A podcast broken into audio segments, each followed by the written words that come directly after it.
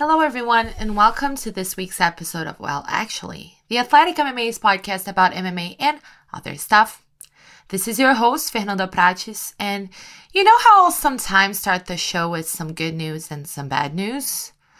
Well, I guess I'll just get the bad news out of the way because they are a pretty big fucking bummer. As it turns out, this week's episode of Well Actually is also the last episode of Well Actually. Yeah, unfortunately, you heard that right. Much like criminally underrated TV dramedy Popular, we have been cancelled earlier than expected. This is not a well actually exclusive. The Athletic is trimming down its podcast roster, and this one just didn't happen to make the cut. And yeah, it sucks, but in the wise, not at all overused, and uninspiring words of 90% of the MMA world, it is what it is. Much like what happened with criminally underrated TV dramedy Popular, we are now left to wonder would this show have thrived going on to win awards and hordes of fans and change the course of popular culture as we know it? Or would it have become an overly complicated try-hard mess, bombing spectacularly and leaving a trail of shame and embarrassment on its wake? Well, knowing me, I have a pretty good guess, but I guess that's the beauty of unsatisfying endings. You get to fill in the blanks of the what ifs. And in my made up reality, the show goes on for another five years until I meet a kind hearted man who I'm fall deeply in love with before discovering he's also secretly a millionaire and spend the rest of my days sipping chilled wine in Bali. In the actual reality, though, this is goodbye. As for the good news, well, I think with this being the final episode and my being an emotional mess, I am allowed to be ridiculously corny and say that the good news is that Well actually even got to exist in the first place. Call me crazy, but I did have my doubts as to whether a show that combines MMA, social critique, and progressive values would have a place in what is already a pretty fertile and crowded podcast space. But somehow, I still decided to voice my crazy idea. And somehow, The Athletic bought this crazy idea, and I had 24 episodes to explore this crazy idea in all its deranged glory. It was hard, and it was fun, and it was infinitely rewarding. What for some people might just seem like a silly little podcast was, to me, one of the most professionally fulfilling experiences of my life, and I am so fucking grateful for it. And it wouldn't have been possible if I hadn't had the support of so many people, which is actually why I'm here talking to you today. At first, I wasn't even going to do this final episode. I was just going to leave things as they were. But if I'd done that, I would never have gotten a chance to publicly acknowledge and thank these people who made it all happen. First, there's my editor, Dan Stupp, who didn't hesitate to say yes when I suggested this. Like, legit, I just threw the idea out there, and before I knew it, I was copied in a chain of very serious emails with very serious people, and this microphone that once seemed so intimidating had arrived at my doorstep. Then there's Chris, our producer and editor, who also had to multitask as therapist, cheerleader, and coach throughout my numerous creative crises.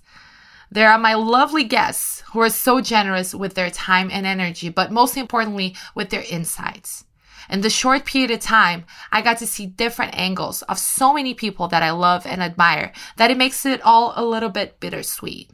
I mean, what would have happened if I had more time? Say, enough time to book Tom Hardy.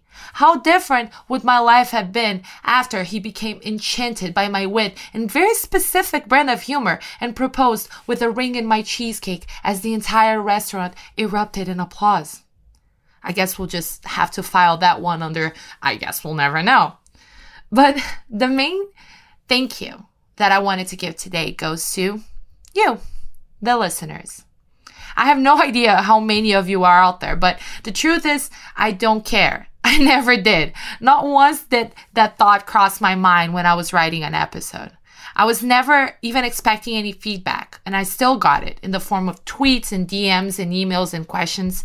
And trust me when I say I cherished every single one of them, like embarrassingly so. Really, I should get some actual friends in a quote unquote life, but that's beside the point. What I mean is, I know for some people, just speaking into a mic is no big deal, but it has been for me. I was terrified as I am of most things in life and still found so much reassurance and support.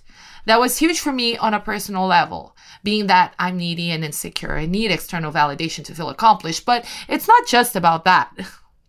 I think what I'm really going to take from this little experiment is the fact that so many people were so open and so willing to explore the not so popular ideas that I brought forth.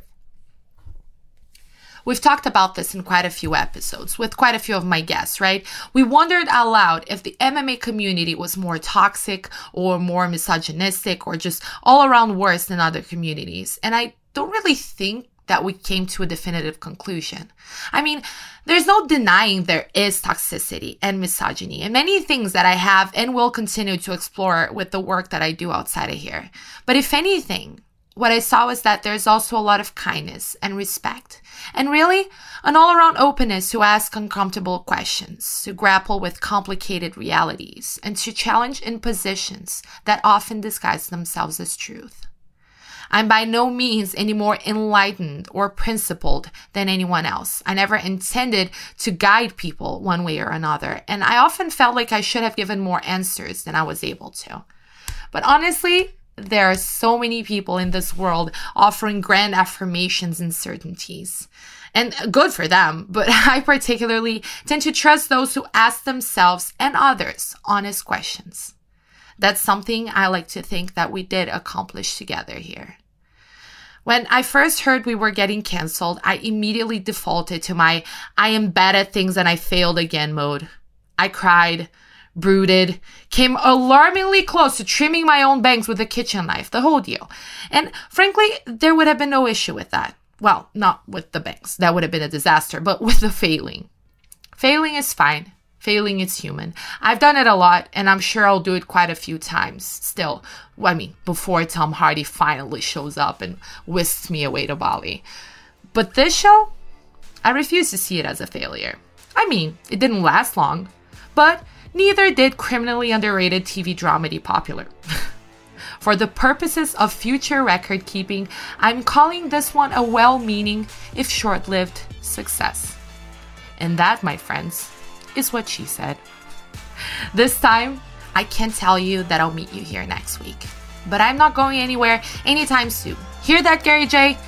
You can still read me at The Athletic. You can still deal with my feminist bullshit on Twitter. You can deal with my nihilistic humor in my excessively updated Instagram stories. I'll be around, as usual, talking about MMA and other stuff.